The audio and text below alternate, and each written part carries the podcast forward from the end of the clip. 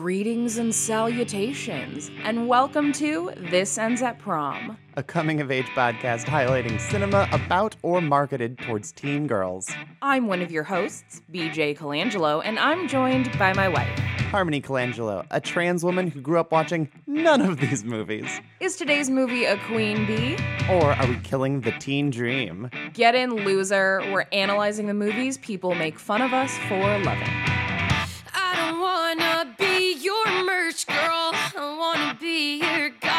Goddamn idol.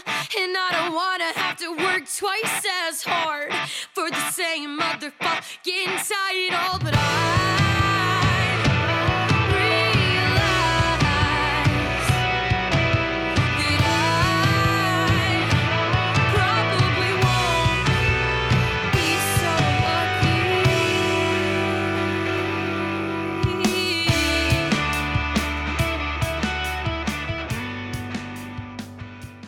Welcome back, prom party.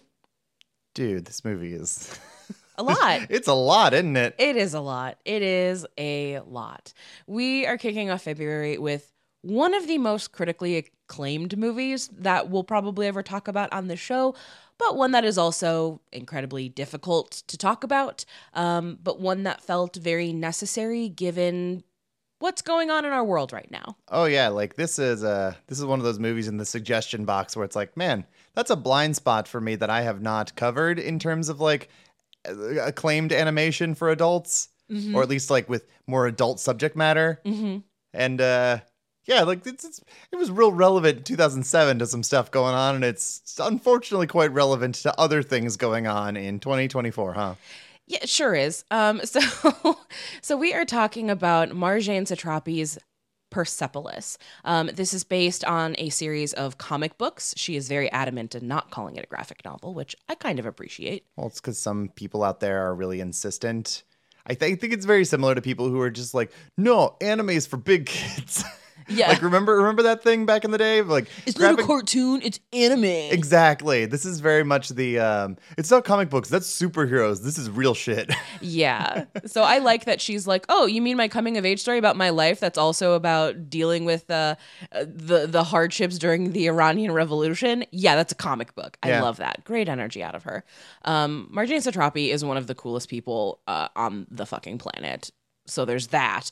Um, she also directed this movie called The Voices with Ryan Reynolds, where he um, is having a, a psychological break and thinks that his pets are telling him to kill people. Super underrated. People should Um, watch that movie. you know what? I would watch that. Let's go. yeah, it's wild.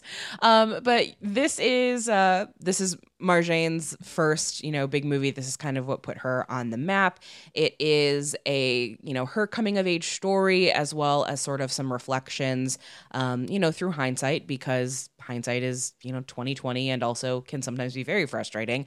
But this is, you know, her working through a lot of stuff and coming to terms with her identity and we felt this was an important film to talk about. One, because it's just really fucking good. But also, there are not a whole lot of coming of age movies, especially that are dealing with teenagers that are living through uh, very serious political conflict. Um, and given what is going on right now with the genocide in Palestine and the fact that so much of it is being documented and we are seeing all of this happening in real time, it just felt fitting.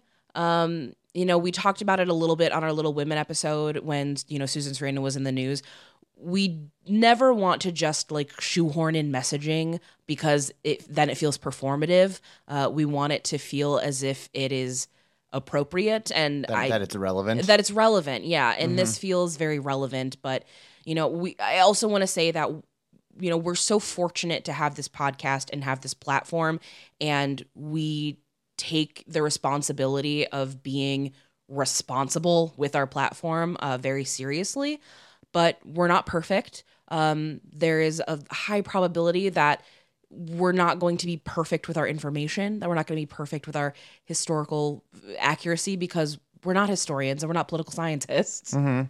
So I hope that people can understand that you know, motto of the show. We are idiots trying our best here, um, but also we are going to be transparent with our ignorance and that we don't have all the answers, nor do we claim to be authorities on any of this shit, um, because it's it's not our place. No, we're, Um, we're just talking about a movie. We're just here to talk about a A movie, movie that has some some parallels. yeah, movie that has some parallels, um, and just know that you know we stand in solidarity um, with you know the Palestinians and. It, it's it's a very fucking shitty situation right now. um, and we just wanted to to acknowledge that a little bit more clearer than we did on say our Little Women episode. Well, was that wasn't what that movie was about. No, That, it wasn't. that- this is what this movie is about in its oh, in its own way. yeah, and obviously we're not trying to make like a one to one comparison here because that's impossible and also ignorant. But this is still a coming of age story, and so if you've not seen Persepolis, here is your synopsis. Based on Satrapi's graphic novel, mm, no, that's not what she calls it. She calls it a comic book, but okay, IMDb.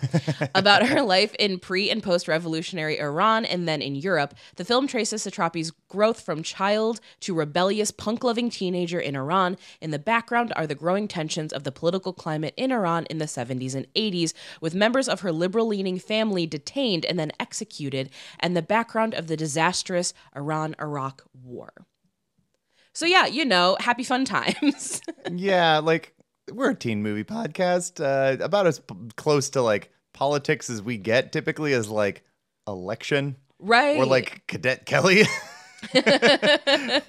Guess what? Thursday falls on a Fourth of July this year, so that's what we're gonna get. um, so yeah, it's a bit heavier than what we normally get into. Um, let, let, let's talk about some histories with this one. Uh, this is a large, uh, th- th- this is a pretty notable film that I haven't seen in terms of like very big animated films that are handling larger scales than most animated films get away with. Um, My Life as a Zucchini is another one that I haven't quite gotten around to. BJ, what's your history with this one? Because I know you have seen it. Yes. So I discovered Persepolis when I was in college, which was a couple years after it really started exploding This in is the such states. a movie to watch in college. Well, so the reason that I watched it in college was actually because I had an amazing uh, women's literature professor my freshman year. And her big thing is she was like, I want everyone to read more than just like Austen and Bronte. Like, I'm going to give you writers from across decades, from different parts of the world. And she assigned us two graphic novels um, in the class, and it Was was the other one Fun Home? Alison Bechdel's Oh, Fun I Home knew it. and Persepolis. Those were her two big ones. And she was actually like really awesome about it because some people were like, mm, these aren't real books. And she was like, you can go fuck yourself. They I like are real books, books. with pictures, damn it. Uh, she was great. She was a great professor. I, I had just as an aside before you finish your story, I don't want to get too far away from Fun Home. Um, I had a person recommend me Fun Home, and they were said you can skip like the first twenty pages or whatever, like a, a large chunk. And I'm like, what the fuck is happening?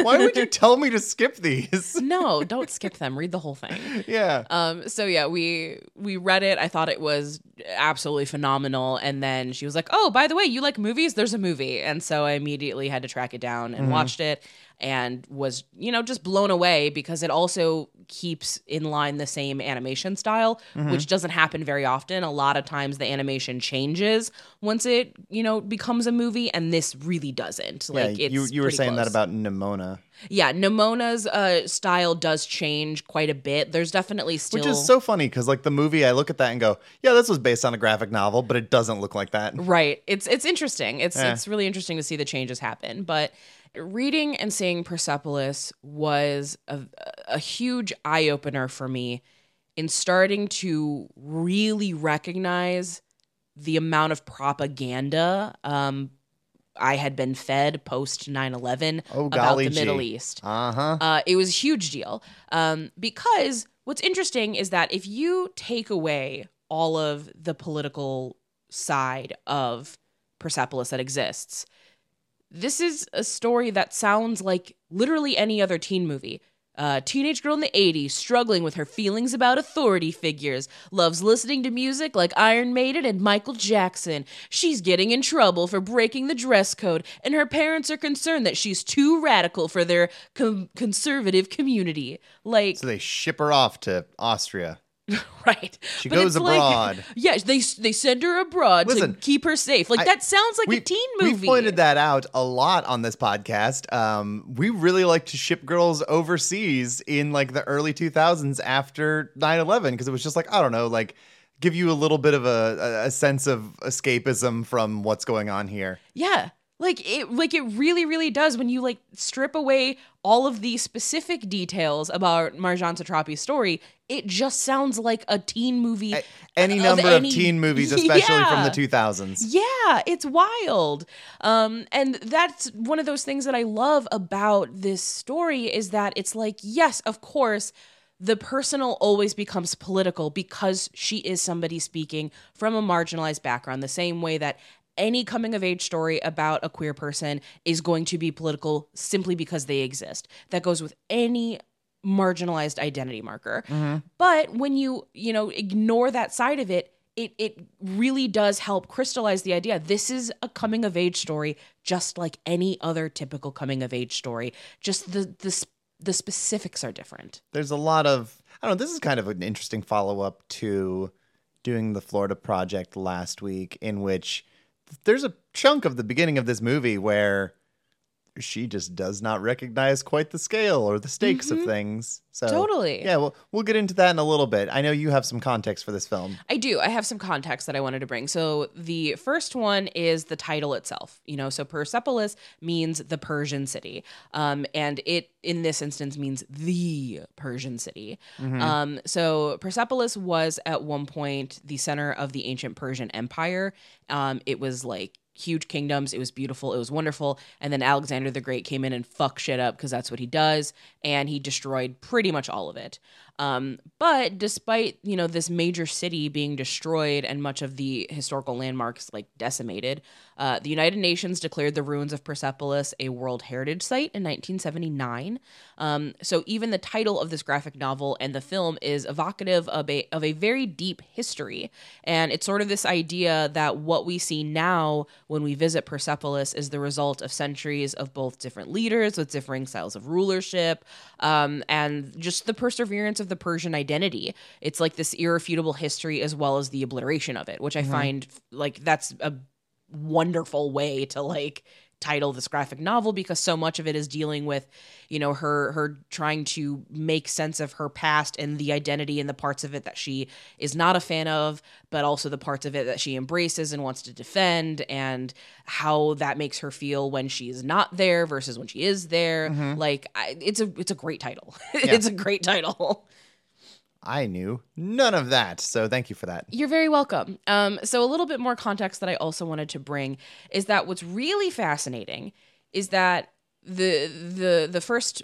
book was published in 2000 and that it really started to pick up steam especially in the west in 2003 because then that's when they combined all four of the comic books and just release them in like a giant graphic novel form Oh yeah, that makes sense. yeah. And it started getting really popular over here. It started getting added to college curriculums. Honestly, I feel like that's when graphic novels started to get popular in general. kind of, yeah. like I think the two boomed. thousands is when like that started to be a thing. Like that's when I think like Maus started to get popular as well. Mm-hmm. In addition to like Fun Home and this, like I don't know, that was maybe maybe it's just that like get Gen X and our generation we're like, no, but I still want to read picture books. I just want them to grow with me. I mean, maybe a little bit. um, I mean, because, you know, graphic novels and stuff, they've been around forever, but, But I remember them getting very they got really big in in the the 2000s. 2000s, for sure, for sure. Yeah, especially the very political ones. Yeah. So it started getting added to like college curriculums. And of course, there were always people who called for censorship because that's just what people do because they're fucking assholes. Uh, but for the most part, the book was pretty universally hailed. Um, it made a ton of like best of lists. It, it continues to make them year after year. Um, and a lot of people look at it as being one of the prime examples of helping educate people on kind of the the normal existence of people in the Middle East post 9/11 um, yeah. as well as dispel a lot of the assumptions that are always made about the area. Oh, dude, the fact that like, God, what was it recently? Um, last year, people figured out like, wait, Osama bin Laden wasn't just like this kooky man with a beard who lived in a cave. Mhm.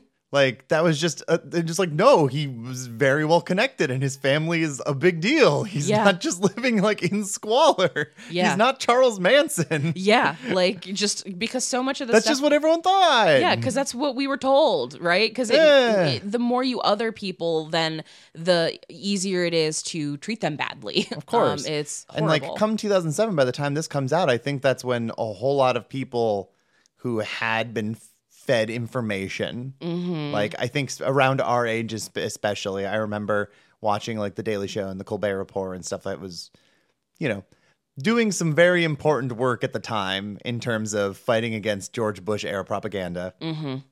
I think a lot of people outside of those who were like paying attention at the start are now getting disillusioned because it's like, well, why are we there? Why is this Mm-hmm. happening? A lot of people who were disinterested in reading into it further are now having like brothers and cousins get shot yeah, and they're going, but why? yeah, yeah. No, that's hundred percent. So 2007, like this, this is definitely when the tides have turned. And obviously, like this first was published in two thousand, which is pre 9-11. Oh well, yeah. So like, but like it's by the not time like the movie comes around, Yeah, so it's not like she like planned this or anything. No, it's just a coincidence. That's just the that's a serendipitous part of history. definitely. Just wonderful timing. Um, but something that I find interesting, but also not interesting, Uh huh. is that it has been within the last decade that this book has become more and more attacked and taken from libraries and Oh, Well, put we- on banned We do that with list. everything these days, but that's unsurprising. It really started in about 2014, which is essentially when Republicans started losing their minds about Obama being in office Mm-hmm. and started, you know, starting that snowball that has since avalanched into what we're dealing with today Uh-huh. uh, in terms of American book bans. It's been a rough ten years. It's been a very rough 10 years, but I was like, huh, Just look at that. Unavoidably rough ten years. Yeah, look at this book that for the most part you were fine with, but now suddenly you have issues. Interessante. Mhm. Okay. Um, so that you know, that's kind of like the big backstory on, you know, this story, where it came from, kind of where it sits, especially in Western culture. Um, as far as how it has been received in other parts of the world, I don't feel like I have any room to speak on that, so I won't. Um, but you know, always feel free to do your own research on that. Um, but before we go into everyone's favorite part of the show, I wanted to kind of close this on a quote from Marjane Satrapi that I absolutely love, which is If I have one message to give to the secular American people, it's that the world is not divided into countries. The world is not divided between East and West. You are American, I am Iranian. We don't know each other, but we talk together and we understand each other perfectly. The difference between you and your government is much bigger than the difference between you and me. And the difference between me and my government is much bigger than the difference between me and you. And our governments are very much the same. Mm-hmm. I fucking love that She's quote such a badass. because she's fucking right. Uh-huh. she is absolutely right. Um, so, with that being said, it is time for everyone's favorite part of the show.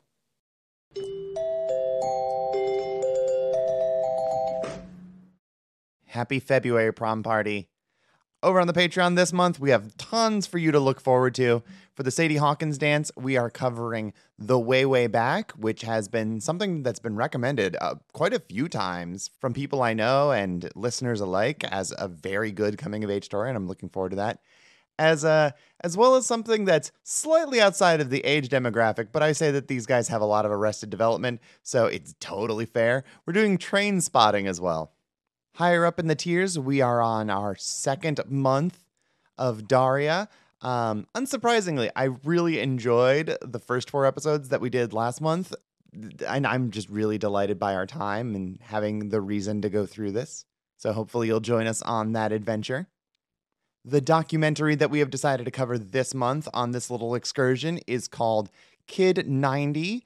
It is a documentary by Soleil Moon Fry, who you may best know as Punky Brewster, and apparently she just carried a video camera with her everywhere in the 90s and recorded all of her friends and a lot of her life. And it's all about the struggles of being famous at a very young age and uses a lot of what I guess could be described as archival footage of child stars of the time. And I'm super excited to see what that looks like.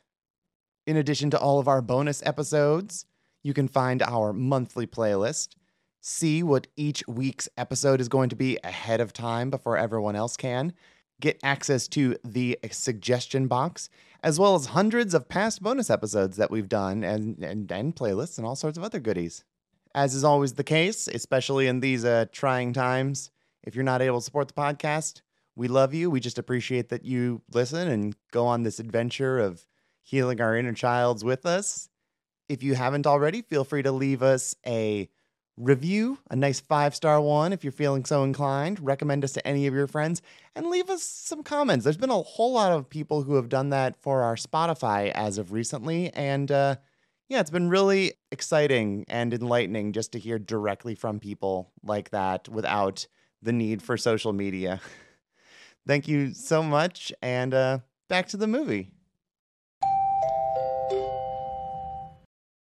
Alrighty. So typically I would ask, you know, how do you feel about this main character? But obviously, this is the main character the entire time. She's just going through a lot of different parts of her life. So Oh yeah, this is we don't do a lot of biopics on this show, but mm-hmm. there's there's a very wide divide from the where she is at the start of this movie versus the end compared to like Marie Antoinette. Yeah, absolutely. So let's start about you know the, the pre pre revolution, pre everything when Marjane is very little. How do you feel about her character then? She's a cool kid. She really likes Bruce Lee. She does. She loves Bruce Lee. I mean, come on, he's Bruce Lee. He's so fucking cool. like, I this is a thing that do, that is lost on some people, but I don't know if some people who are younger realize like quite how big Bruce Lee was. yeah, he was huge. Yeah, Enter the Dragon made like four hundred million dollars at the box office in like the seventies or something, which is the equivalent of like two or three billion dollars now. Like, it is unbelievably successful. Bruce Lee's so fucking cool. Of course she's gonna like him, and that that really tells you a lot about her specific traits as a as as a little girl.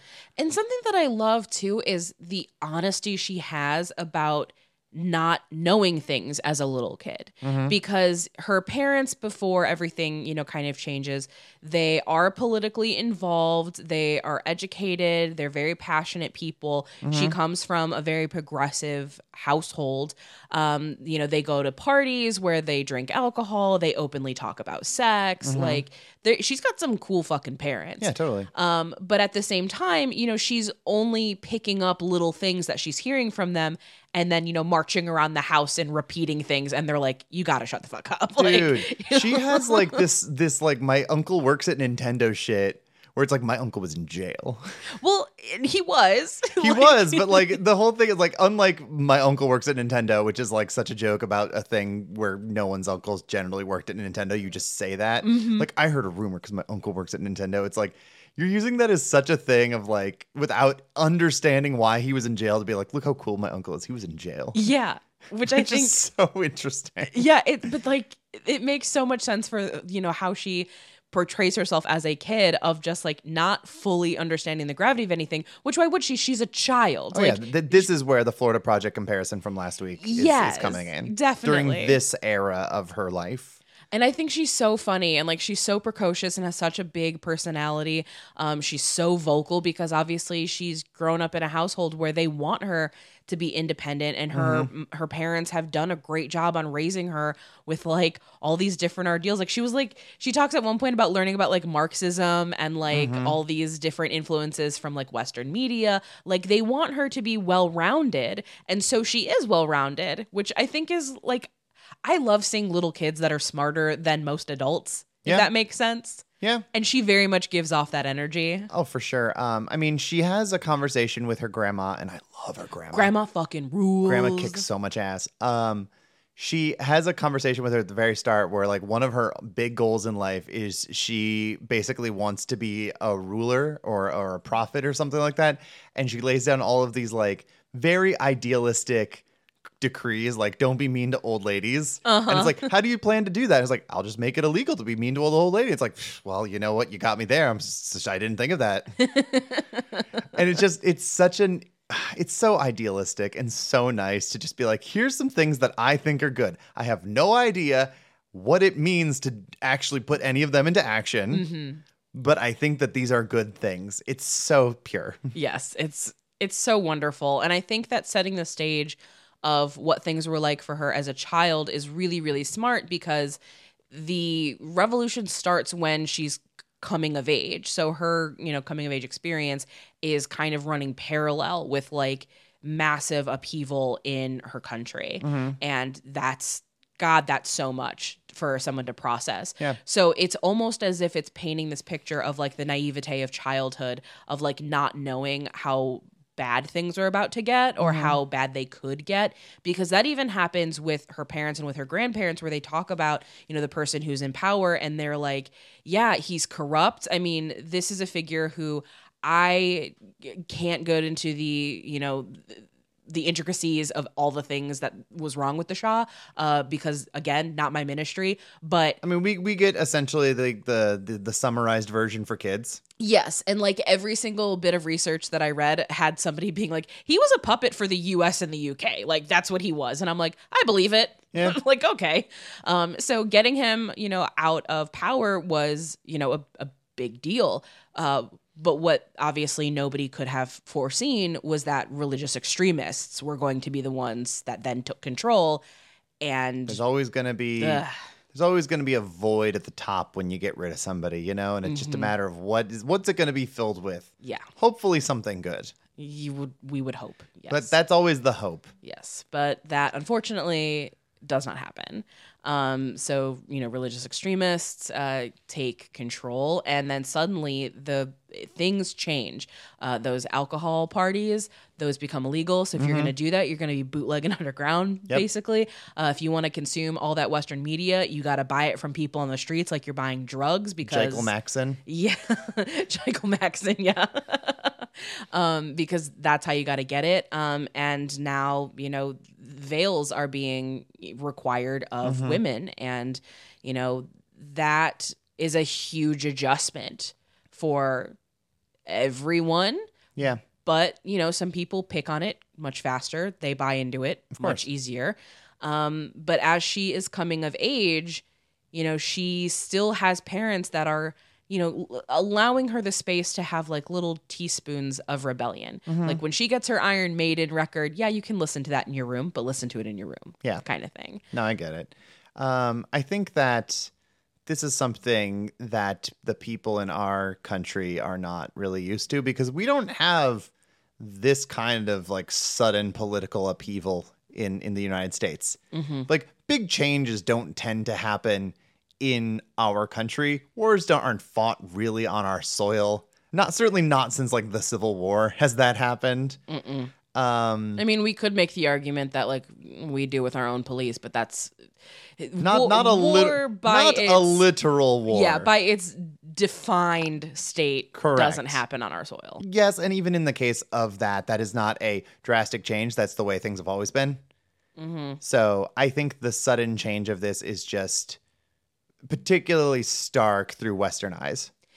Definitely. Um, because it is something, and, and that's kind of why I think this does relate to what's going on right now, is because now that we have things like social media, all of the typical practices that governments put into place of like, oh, a president's uh, approval rating is going down. Let's start a little war, and then Sure. people are going to be on it. That people are disillusioned with that. They don't buy into that shit anymore. Mm-hmm. But also all of the like, we're gonna shut down the newspapers. We're going to kill journalists. We're gonna do all this stuff so that people don't know the real information.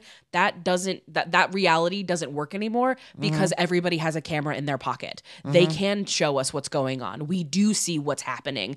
You know the ways that you know government officials or official government Twitter accounts like to be like, hey, here's a thing that happened. People can fact check it in real time and cross reference with you know other footage that's being released by not official government social media accounts. yeah. So we know immediately when people are full of shit, and it's it would be funny if people weren't dying, but Uh-huh. like it's it's like funny in the sense of like, did you do you think we're all that stupid?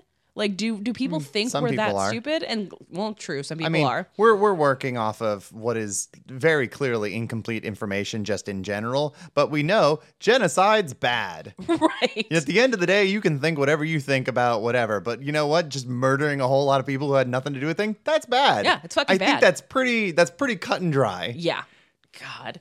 Um, so there is an article that I'm going to reference throughout this from the website What's on Australia, um, where they're talking about uh, Persepolis and how Marjane Satrapi has talked about how she did not intend to write uh, what was like intentionally a political story, but just acknowledging that yeah, my life because of when it happened, it's in it's going to be It's intrinsically heavily linked it's heavily influenced by politics. with politics. Yeah. Yeah. and it's like, and you can't you can't separate those two, which I really like.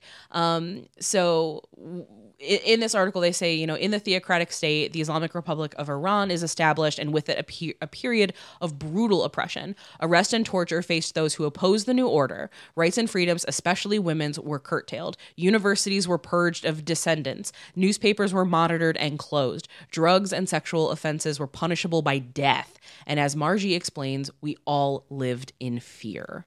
Um, and, you know, that is so real. Like, there's no way to put it. Like, that is a reality. When someone says, like, I lived in fear, or like, we all lived in fear, that there's weight to that. Mm-hmm. That I think is easy for people to disregard because we can make jokes like, you scared me, you know? Yeah. But when people say, like, oh, we lived in fear, like, they, they mean that. They mean that. That's scary shit. Yeah. And when you are coming of age, when you are scared, that is such a mind fuck because your brain is spending so much time and energy trying to keep you safe and keep you on high alert that you're going to struggle with emotional regulation. You're going to struggle with a, a lot of stuff Oh yeah. um, and you're gonna start like those emotions are gonna come out in a lot of different ways, and we start to see that a little bit with you know her feelings about rebellion. Like you know she makes her little like punk is not dead jacket to Yeah. wear with her school uniform, and it's like that's so badass and so cool. However, comma you could be killed for that. Like that's not an exaggeration. That's real. And when you think about it in those terms, it's like, ha. like, really, that's the only noise I can make for it. I, I want to talk later on about the, the punk rock of this movie uh, and what real punk is. But something that I have been reading a lot about recently is to be paralyzed uh, by being forced to uh, engage or look at graphic imagery. Um, like something that's going on right now is obviously because of social media. Uh, as you were talking about, like it could just be uploaded by whoever, and you can just see terrible shit that's happening right now. Um, if you force people to look at it, because it's like you have to know, you have to see this, they are so traumatized by being forced to see those things that it actually makes them more politically inactive. mm-hmm. And what if you're living it Mm-hmm. and you're young? Like, Mm-hmm. that's so many things. The fact that, like, she's wants to be like punk and badass or at least you know her idea of what punk is the the fantasy of what punk is Mm-hmm. especially at the time because like this is punk's still very new Mm-hmm. um certainly like she's into things that are tougher than the Bee Gees and ABBA Right. which is such which is such a fun school scene I love where it's like no ABBA's weak but it's like I like the Bee Gees and I'm like oh man the Bee Gees go hard um I don't know I just think that it makes it so much more awesome it makes it so much more um so much more genuinely punk so much more of like a badass little girl mm-hmm. um when you think about it in those terms Oh, definitely. And you know, this also is where I think the this is also where I think the animation really sings because when she wears the jacket and she is confronted by two older women who yell at her and they like point at her Michael Jackson pin and they call it I think like a sign of western decadence yes which like on its face is funny but also like is very scary when That- you that's know a thing that people believe yes Yeah, they're very serious about it. Yeah. And the because the animation they like kind of slither these women and then like the nuns in austria they all like Yeah. float and slither and they're scary Yeah, so it's fascinating because two things are happening is that one, the art style that she uses uses like very simplistic features and there have been studies that prove that when you use simplistic features on characters it makes it a lot easier for people to see themselves in these characters so you can then immediately like empathize of like oh i can be in this situation i know what it was like to have worn an outfit that somebody said was bad you know whatever whatever God, we love simplicity. Yes, I so love it's- Mona. It. so, can you explain what you said? Uh, BJ and I have been watching a lot of Nanalan' lately because Mona is like one of the funniest things I've ever seen in my life. I love her. but she, the, but the characterization of Mona is simplistic. She's and just it's a happy face. and it's effective. I just love watching her face go nuts, and I go, "Oh, that's relatable." Look at Mona. but that's ex- like it sounds silly, but that's it's the same thought It's process. true, yes. it's the same thing. And then so then what you end up having is when you have you know the the women that are in like you know head to toe covered and the only thing that you can see is like the little window of their face and the rest of their body is kind of presented as just like a solid black blob. When they're surrounding her character it makes it feel so much more oppressive. Mm-hmm. Like the way that the the art style of this is utilized is really really brilliant because we know immediately like how Marjane is feeling in this moment like as it's happening. And I think also the parallels because I'm glad you pointed out the nuns in Austria the parallels between like the nuns and then the women that are harassing her in Iran mm-hmm. like they do have very similar art styles. It's another one of those like parallels of like look we're not so different which I find fascinating and she's again brilliant. She's mm-hmm. so brilliant. Mm-hmm. Um but you know there are all these like little moments that she's dealing with of like people yelling at her or her mother on the street um, the moment where her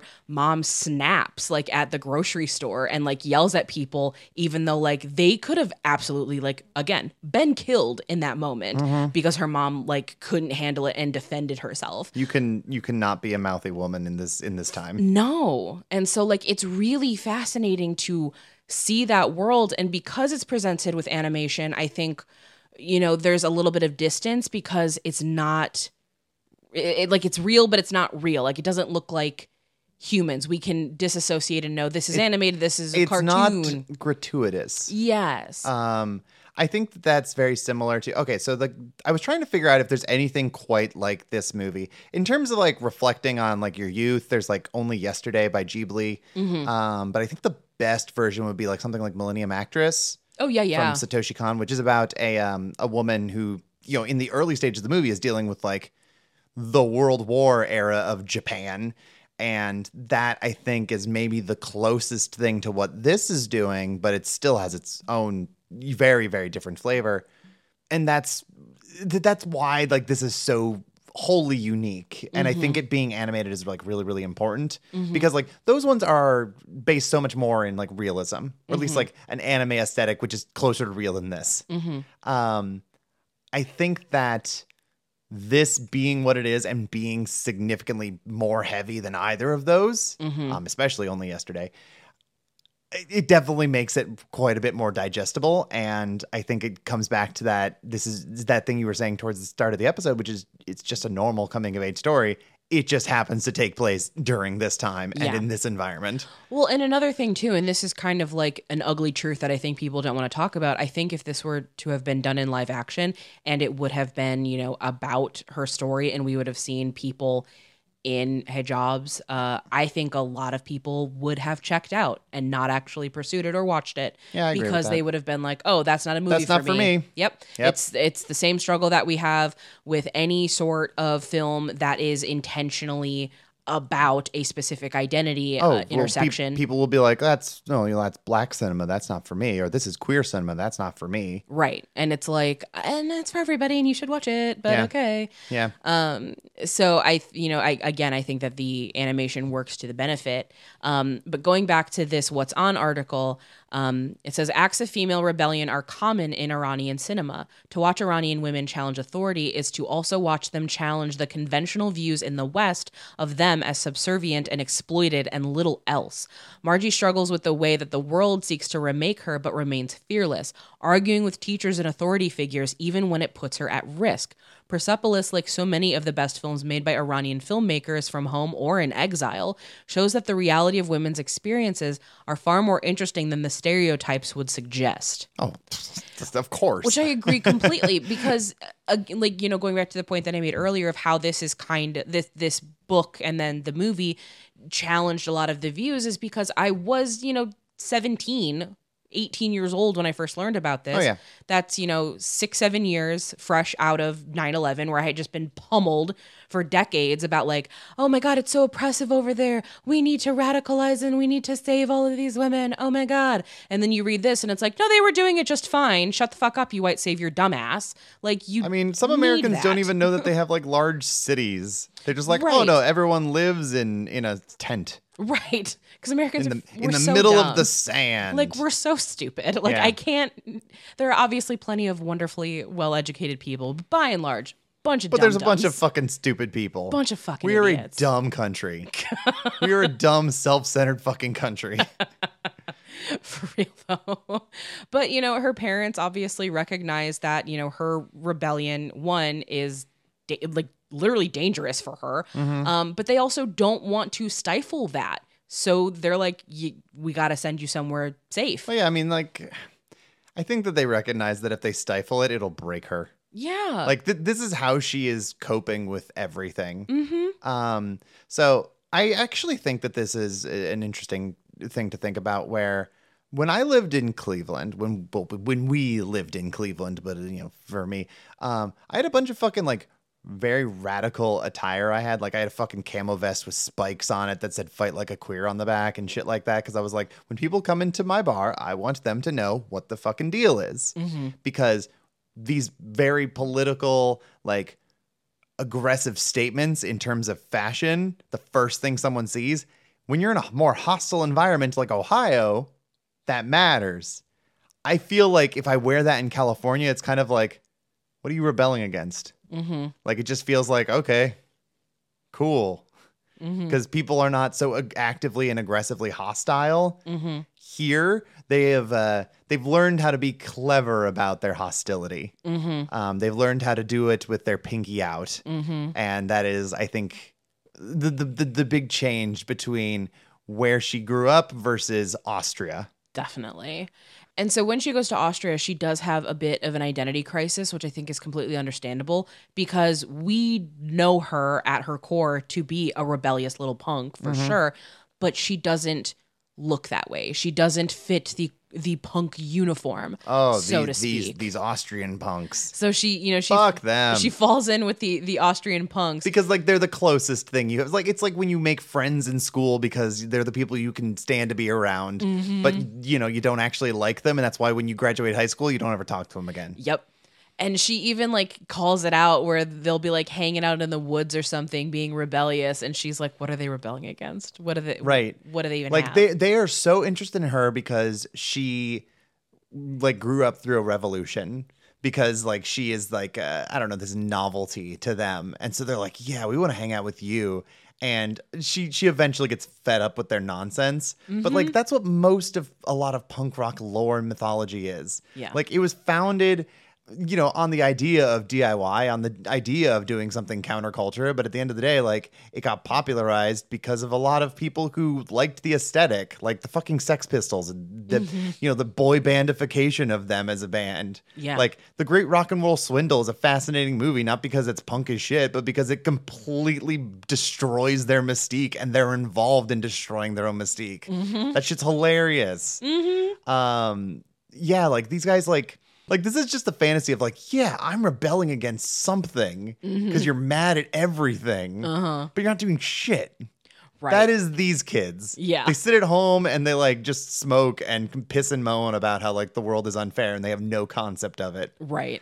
Well, and so something else that they do is they are both fascinated by her and and like absolutely tokenize her experience because her oh do they ever? like because her her uncle is executed. And when they find out about that they're like what and like so weird to her about it. But at the same time because she does still wear traditional dress they also think that you know well that's weird. Isn't that repressive? Isn't that whatever? And it's like no. Like that's not how she feels about it.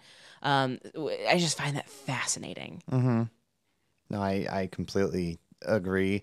I don't know, like well, this fucking joke from Return of the Living Dead. It's like not a fucking costume, it's a lifestyle. I'm like, mm-hmm. no, it's a costume. Mm-hmm. So many people, it's just like you have an idea of what it is. You wear your your plaid pants with too many zippers, and you wear your cut off denim jacket with some spikes on it, and then some back patches. Like whatever it is, it's a costume, and like that's mm-hmm. fine. It- I I don't think that's inherently a bad thing, but it's not rebellious at this point, and it really wasn't rebellious for more than like six months.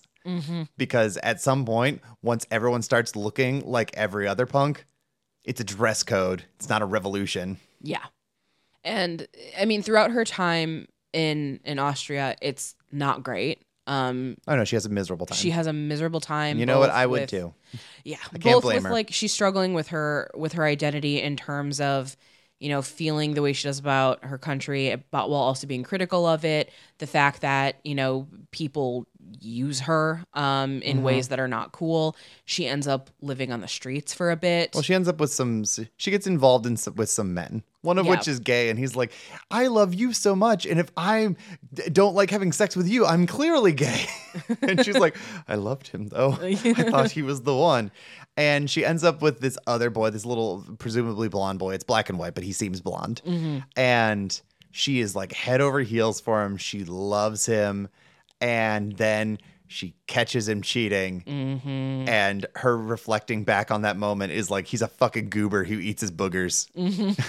it's just so like I it's I love like you know it's open to interpretation whether he always was actually like that or if she had rose colored glasses Uh-huh. uh, and that like that kind of masqueraded it or if like you hate him so much that he's just like retroactively hideous in comparison. Yeah, and and like it's such a great just all around teenage thing. and so she ends up you know she ends up living on the street and she gets really really sick and has to be She hospitalized gets like uh, she, bronchitis. she I gets bronchitis she almost dies and she has this line that i'm going to be misquoting but i am like i love it so much where she talks about how you know everyone in her family that either has died or almost died it's because like they were standing up for the revolution or they were fighting the fight I almost died because I got my heart broken. What the fuck is wrong with me? Mm-hmm. And I love that because on one hand, it definitely shines a light on the way that we absolutely tragedy spar with ourselves Oh, sure. and think that we don't deserve to feel the big feelings we have because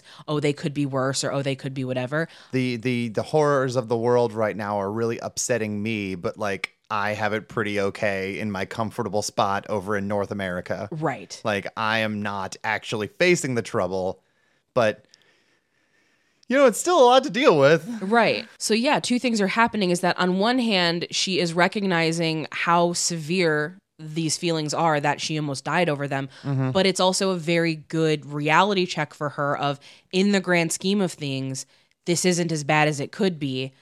I'm I should be very fortunate that I got through this. Let's move forward. yeah this is like the first big emotionally despondent part of her life so she decides i'm gonna go home She does. So I, I miss my family. I miss my my my home. I miss everybody, and I am I am not French. God damn it! Yeah, she does when she's in Austria. She tries to lie and say that she's French um, because you can tell she feels a little bit ashamed of where she's from. She but she just wants to not feel othered. I think. Yeah, and then eventually she's like, "Nah, fuck it. Y'all need to know I'm I'm from Iran and I'm proud of it. Eat shit," which I I love. Mm-hmm. So she goes home and uh, immediately is disenchanted. yes, but something that I very much appreciate about everyone in her family is she has one rule when she comes home, and it's nobody ask me about what happened in Austria, Yep. Don't ask me why I'm coming home. and no one asks. Mm-hmm. They they respect that, which I think is really awesome because Mm-hmm. we see we see as a trope in teen movies all the time parents say things like you can always call me no questions asked if you're ever feeling unsafe you can call me no questions asked i'll Mm-hmm. come get you and like 9 times out of 10 they ask Oh yeah. and so seeing and this is obviously a much bigger scale than just I was underage drinking at a party. Like this is Mom, they're drinking. Can you come get me? massive scale and they respect her wishes and they don't ask. And Yeah. I like I love that. I love that so much. I love her whole family dynamic. I love her parents. Um, one of the sweetest moments in the whole movie for me is so when she's in Austria, she like goes through a growth spurt and kind of becomes, you know, a woman. Mhm. And when she comes home, like her parents are waiting for her at the airport, and she's like looking at them, and they catch a glance, and then they look again, and like, oh fuck, that's our kid. Mhm. Um, it's so sweet. I love it so much. Yeah. It's really beautiful. And kind of the montage of her growing is wonderful because Everything is over exaggerated. it's over exaggerated like a fun house mirror. Um, but back to your point, you know, she she gets back to Iran and she's imme- immediately disillusioned with everything because now she has to come to terms and live what she had only been hearing about Oh yeah, for a while. yeah. Um, and that's a lot. But luckily for her, grandma's always in that back corner. Yeah. Grandma is Grandma gives no fucks. Grandma gives no fucks. Grandma gives everyone the sauce. Um, I love her. Yeah, like she gives her a, a line of advice that's like, keep your dignity and stay true to yourself, which I think is evergreen advice for anybody. Yeah. Also, like the the way that she specifically remembers the smell of like jasmine flowers when she associates them with her grandma, Mm-hmm. because grandma always is like, "Grandma, why do your boobs smell so nice?" And she goes, "Because I put jasmine flowers in my bra and I keep my boobs perky by putting them in ice water for ten minutes every day." and I'm like, "The grandma's so much fun, and That she's is so such great. like a grandma thing to do. oh, do. it's like what's such an old wives' tale kind of thing." You know, it's like don't crack your knuckles; you'll end up with big knuckles. hmm You know, it's I I don't know, I just think she's great. my smell association with my grandmother is uh, the combination of dial gold soap Mm-hmm. and the specific scent of the wicker wood used in Longaberger baskets. Oh, your grandma had so many baskets. because she had so many baskets that it made her apartment smell like that wood It's so weird to me that your grandma loved Longaberger baskets because I always associate that with such an Ohio thing because we have because it's from Ohio. we have the Longaberger basket building where it's a giant building that's shaped like a big basket. yeah, she was hardcore into it and she Yeah. had so many of them and so her apartment or her condo smelled like the baskets and then she always had way too strong gold dial soap i- of every single soap in there. That's such an old lady thing of Mm-hmm. can you smell like I think that's so funny because my grandma didn't have a sense of smell. what? Oh, that's right. You have told me this. Like it just went away. I don't I don't know if she ever explained to me why, but like she just couldn't smell things. And um yeah, it worked real well when she was driving bus because like someone would be like, "Ew, Bobby's farting," and she'd be like, "I can't smell it." so like my grandma didn't really have sense because she couldn't smell it. That's so funny. um, this is going to be a, re- a really horrible transition. Uh, but she gets Great. so disillusioned with Iran uh, that she does attempt to take her own life. Uh, yes, she gets extremely depressed. Yeah. um, and then goes to goes to therapy, and um, yeah, the therapist is just uh, not helpful and gives her drugs, and they don't help, and then you get this. uh, It seems like it's kind of out of nowhere, but I'm like, no, this is this is right for the time period. Uh, it's a sick montage set to Eye of the Tiger. Yeah, she waxes her legs. Uh, she gets you know real hype, uh, which I I quite like. Um, she starts going to university, uh, and then she meets Reza. Um, starts dating Reza, and uh, she has some some run-ins with the law in, in dating him. Uh, the first one, Hold hands. well, they hold hands, but the first one is uh, she you know she wears makeup Mm-hmm. um, and then lies and says that somebody was like looking at her uh, to try to like you know Oh, dissuade. Grandma hates that. Grandma is pissed. Oh, grandma's like, how fucking dare you just like throw it? Like, granted, the dude was like looking, but he Mhm. wasn't being overtly creepy. hmm And it's just like, how fucking dare you like send that innocent man to his doom? Yeah, this is like the real like you know keep your integrity, stay true to yourself kind of line because she's like your grandfather and your uncle died. Like don't do that shit. They'd be ashamed of you right now. Yeah. Um so, you know, she she continues going to school though and you know, she's still she she's towing lines. She's pushing envelopes. Oh, there's like a I don't know, like a meeting about the girls needing to change their dress code because it is looking a little too provocative. And like when you run, ma'am, don't run. When you run, your backside moves too provocatively. Don't look at my ass. like it's shit like that. Um, but yeah, no, she gets up and is like, "How fucking dare these guys?" Like very classic um feminism, which actually holds way more weight than like when you see a lot of examples of it over here, where it's like, no, men just shouldn't look at us. Like it should be on them. Why can't? Why don't they have a strict dress code so that we don't get horny looking at them? hmm Yeah, no, there's weight to that in the 80s over there. Yeah. Yeah. Um, you know, and then like you said, she and Reza hold hands. Uh, they get caught. They uh, both of their families are fined because of it. Mhm. Eventually, they do marry, um, but then they divorce. And Oh, their marriage falls apart like immediately. yeah, he sucks. Yeah. I hate him as a husband. Uh, I also found, and this made me kind of laugh, is that when you look up Marjane Satrapi, like she's a public figure. So normally all of the information will come up about like who they were married to, if they have any kids, where they live, all that Mhm. kind of stuff.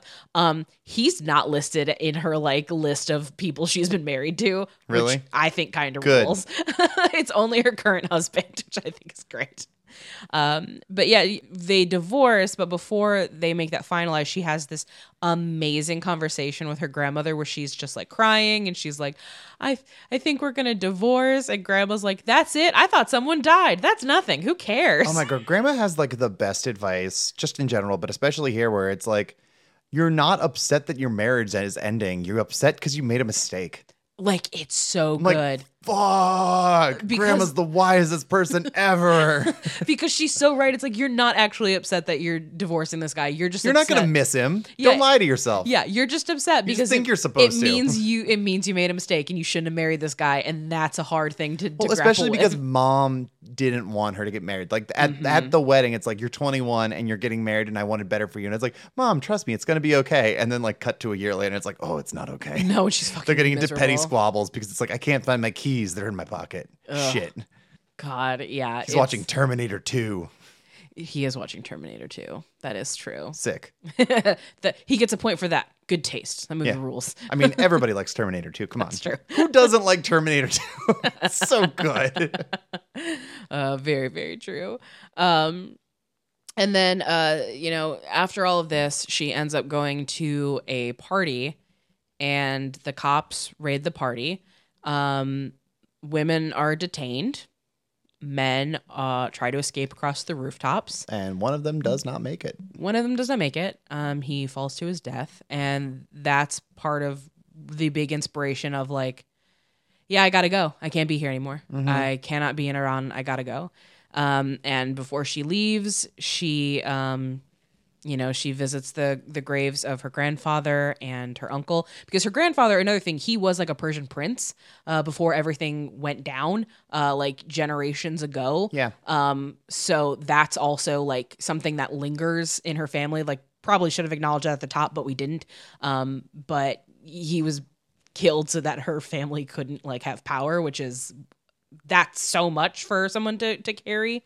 I think that like yes, absolutely, but I think that when you think about this movie and you think about a lot of stuff like this, like even what we do on the show where it's like, oh, it all comes back to Reagan and it's like, well, Reagan's just kind of ground zero for a lot of things as we understand them, but like stuff Mhm. goes back further. It always goes back further.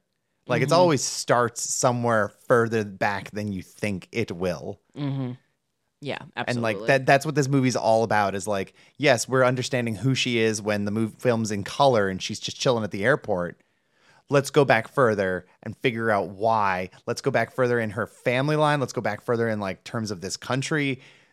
It all goes back further. Mm-hmm. And so the thing too is, so she's at the airport because she's going to go back, and she decides at the last minute not to go, and just sits at the airport and just kind of reflects on everything. And when she does eventually leave the airport and you know go back home, um, the driver asks her, "Where are you coming from?" and she says, "Iran." And you know, part of why she doesn't go back too is because like you know her mother has forbid her from Mhm. coming back.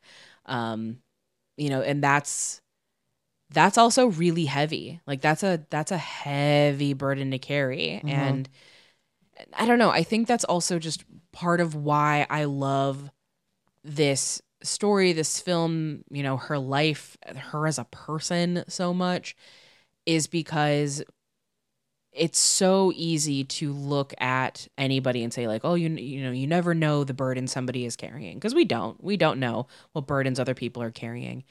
And even with just what she has allowed us to know about her life, you know, that is um like it's it's like shocking how smart and you know resilient she is. Um she's just really cool. And Mhm. I, I found this interview. It was with uh, I want to say like Movie Web, like one of these like movie websites that were interviewing her on like the presser tour when the movie was coming out. Sure. And they were asking her, you know, how much of this story is real and how much is not.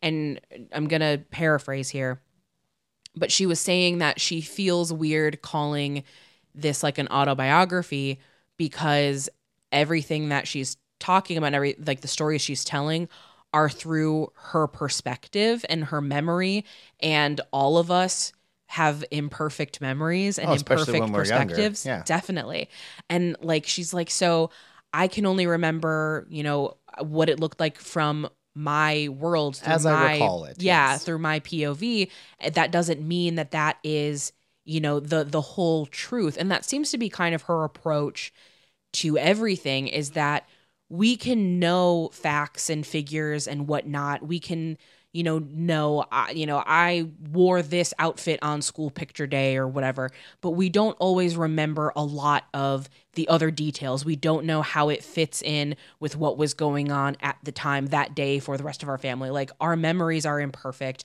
our stories are imperfect, and I don't know, there's just something about that that I really really respect in you know not being like this is the whole truth as it happened exactly as it happened Yeah. and being able to be like i mean this is how i remember it it happening I mean, but just understand that this is just one person's view yeah. I mean, just in general, like I think that's a better approach to biopics. mm-hmm I I mean, you know, a, a good companion to this is I think a lot about, you know, you were my first boyfriend, where so much of that is about dealing with your memory and seeing like, well, this is how I saw the situation. And then mm-hmm. you meet the other people and it's like, that's not how I saw the situation at all. Yep. So, you know, she's, you know, talking about other people and it's like, here's who these people are. And it's like, well, we don't actually know those people because we don't Well, actually hear from Think them. of her one boyfriend, Yeah. and it's like, well, here's what I thought at the time, and here's how it changed, and it's which one's the real one. I don't know. Exactly. Like, so we don't know if, you know, the boyfriend that cheated on Marjane was like actually a horrible person or not. Like, we don't know these things.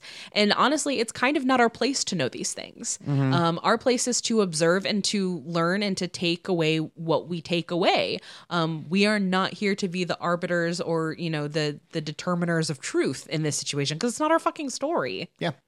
I think all of this is especially true when you think about how there are multiple conversations with God in this movie.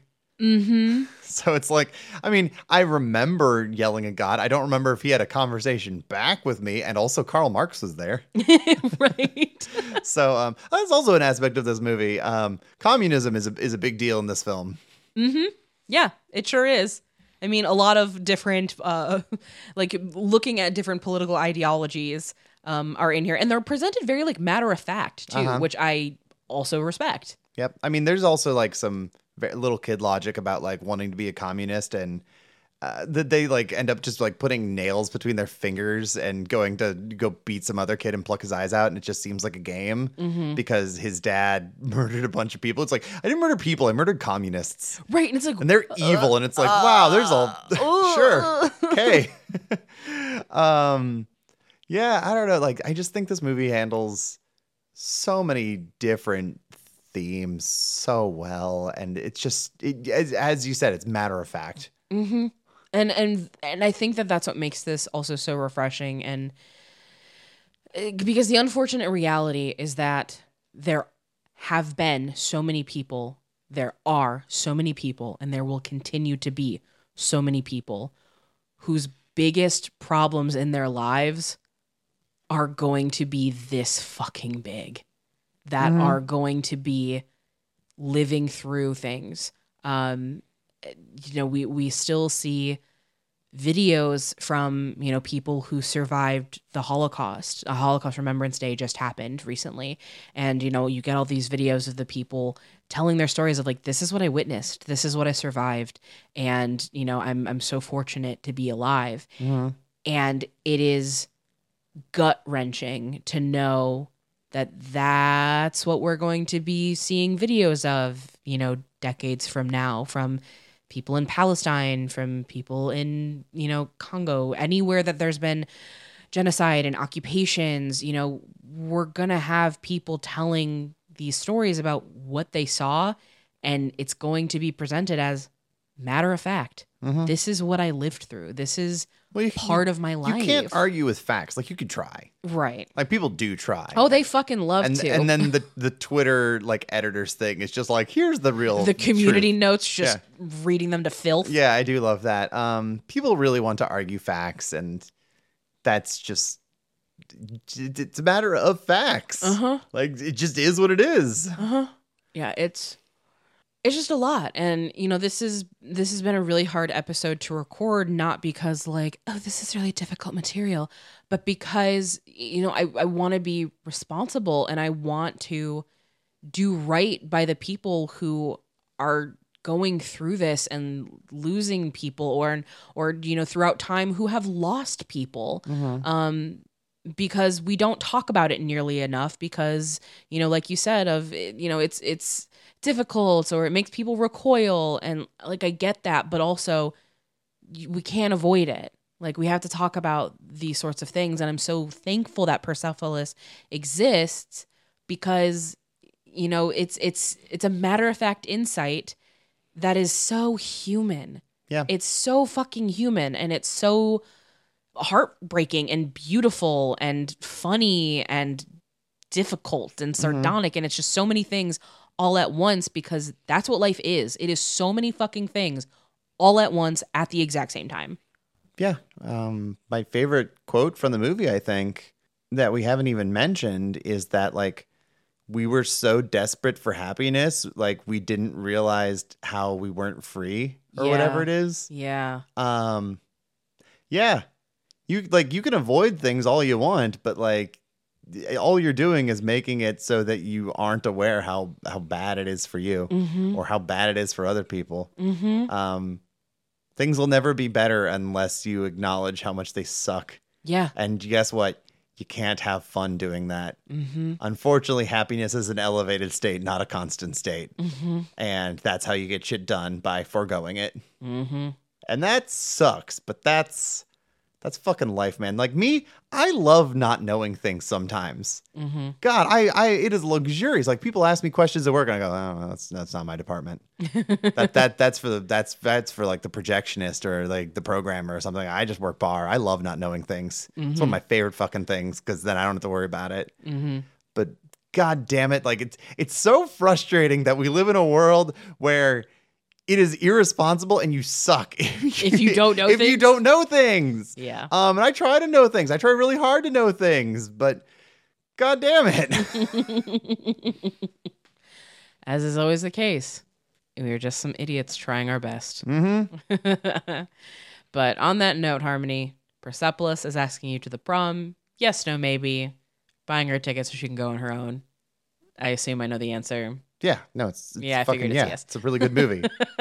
yeah, Like, it's a fucking great as, movie. as as much of a like a bad time as this movie is for a lot of its parts, especially if like you think about the deeper deeper implications of things that are happening in the movie. yeah, when you let the severity and the weight of what's happening in this movie actually weigh on you, like you get crushed. Yeah, like it sucks. it's bad, but like the movie doesn't suck. The circumstances suck. Um, but at the end of the day, like this is just I don't know, it's it feels very human and lived in and just like any other teen girl story. Mm-hmm. And it's punk as fuck. And it's cool. Like it's genuinely punk. Genuinely punk. I love something that is genuinely punk as fuck. Because like Mm-hmm. I throw that term around for shit that no one would ever call punk as fuck. Because it's all about like fucking what other people think. um, yeah, ABBA's more punk than the Sex Pistols are. yeah, they are. Yeah, way more than John Lydon. Fuck that guy. ABBA's so much more punk. Um, so yeah, I just I just think this is a really killer movie, and if you have not seen it, as I hadn't, uh, you are doing a disservice by not not catching up on that one. Also, let's talk about the Academy Awards real quick. I don't want to spend too much time on the animation awards because we did that a lot when we talked about Spirited Away. Mm-hmm. This is still the era where they were only nominating three movies like a year. Mm-hmm. It lost to Ratatouille, and like I get it, it's Pixar. They're pretty. And Ratatouille is good. Ratatouille's real good. Put that I on the record. I understand why Ratatouille won, but they're- we're seeing this a lot more now. Now that they've expanded it out to like you know five or six movies every year, and it's just like. Mm-hmm. Oh no, that like foreign one that absolutely deserves to win is totally not going to win. It's probably going to go to the really obvious one, Mm-hmm.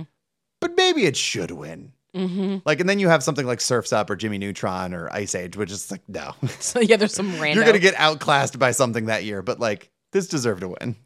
Um, it definitely did. Something that I, I I have a lot of feelings about is the fact that the Best Animated Feature Academy Award has never been won by um, an adult animated film. They have all exclusively been all ages. Yeah. Um, even like the one that pushes it the most is Spirited Away, and even that is definitely like an all ages movie. Um, I mean, even anime from Japan doesn't really get nominations unless it's Ghibli. yeah, Like- this yeah this year uh, the nominations are Spider Verse, uh, Elemental, Nimona, Boy and the Heron, and Robot Dreams, which is Spanish. Mhm. Um, so you have a Ghibli film and you have a Spanish film, and then Pixar, Sony, based on a giant IP, and Netflix queer movie that should not have existed. Um, Yeah. But thank God Nimona exists because it I- rules. I love how far we have come in like the last 15 years in terms of diversifying stuff. Like, we're still a couple of years away from when they're going to start to consider even having more nominees. I know they need to. That they need to expand that category. I mean, they do in general. I'm talking from 2007, though. yes. When they were just like, I don't know, three movies, that's enough. There Yeah. was only three animated movies that year. Okay. Yeah, I'm I'm they have done better since 2007, but until a non all ages animated film wins, I'm still going to be mad I agree. because there have been This- some incredible nominees. this really is the category that I give the most shit about during the Oscars every single year. Yeah. Even though, like, the only movie, the, the only people I really care about from the Oscars this year is uh, if they give the award to get the Godzilla minus one team. If they don't, I'll be so mad. I really only get excited if it's people who shouldn't be nominated because the Academy, like, I put shouldn't in big quotes. Right. They, they have a real specific thing to like to pull from. They have specific tastes. yeah, yeah. So I only care if it's some red, some fucking like left field choice where it's like, yeah, no, give it to them. Parasite, go for it. Mm-hmm. Yep. Marisa Tomei for my cousin Vinny, absolutely. give me something that shouldn't be winning stuff. Yes, I agree completely. All right, so there's there's our little tangent. and as always, we thank you all so very much for listening to this episode. You can find uh, the show on Twitter, Instagram, and Blue Sky at This Ends At Prom. You can follow me on Twitter, Instagram, Blue Sky, TikTok at BJ Colangelo. And you can follow me on Twitter and Instagram at Velocitraptor or on Blue Sky at Harmony Colangelo. And as always, thank you to the Sonderbombs for allowing us to use Title as our theme song. Harmony, what band do you want to check out this week inspired by Persepolis? Right. So for this, I think we need something with like some political energy, some punk energy, and preferably someone who has, you know, some roots in Iran. So I'm shouting out the artist of Nadia Tehran. I believe that pronunciation is correct. I apologize if it's not. Uh, same for the album that we are focusing on called Dozakh, All Lovers Hell. Mm-hmm. So this is somebody that I went looking for specifically to fill a plug for this episode. And they are an artist who combines a lot of like punk with like hip hop and electronic music. And I have given this particular album several listens. Um, obviously, when it comes to something like this, the tracks that are going to stand out typically are like the poppier ones or the ones with like hooks.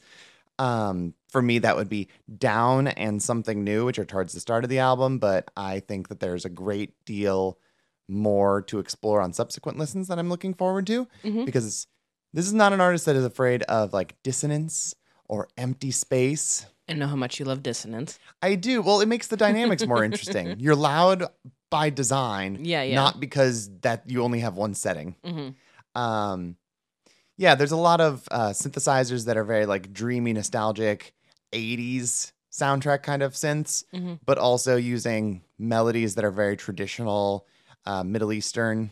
Nice. And uh, they also sing in English and in not. so yeah, no, big big fan. I played a little bit of this for BJ. Um, what do you think? Yeah, I really like this artist a lot. And when you were telling me that they only have like what, like five thousand Spotify monthly listeners or something, Something like that, very low I was like like, that. that's ridiculous. They definitely deserve more because this music is great. Yeah, this album's a bit older. It's like from three or four years ago. But Mhm. after the whole thing about um, the album cycle kind of meaning nothing now, I'm like, I'm not so afraid to go a little bit further back. Yeah, that's really fine. And so once again, what is the artist name? That is Nadia Tehran Perfect. and the album of Dozakh All Lovers Hell. Perfect. So they have other stuff too. That's just the one I was listening to. Alrighty, y'all. Thank you again for listening. And as always, save that last dance for us. Bye. Bye.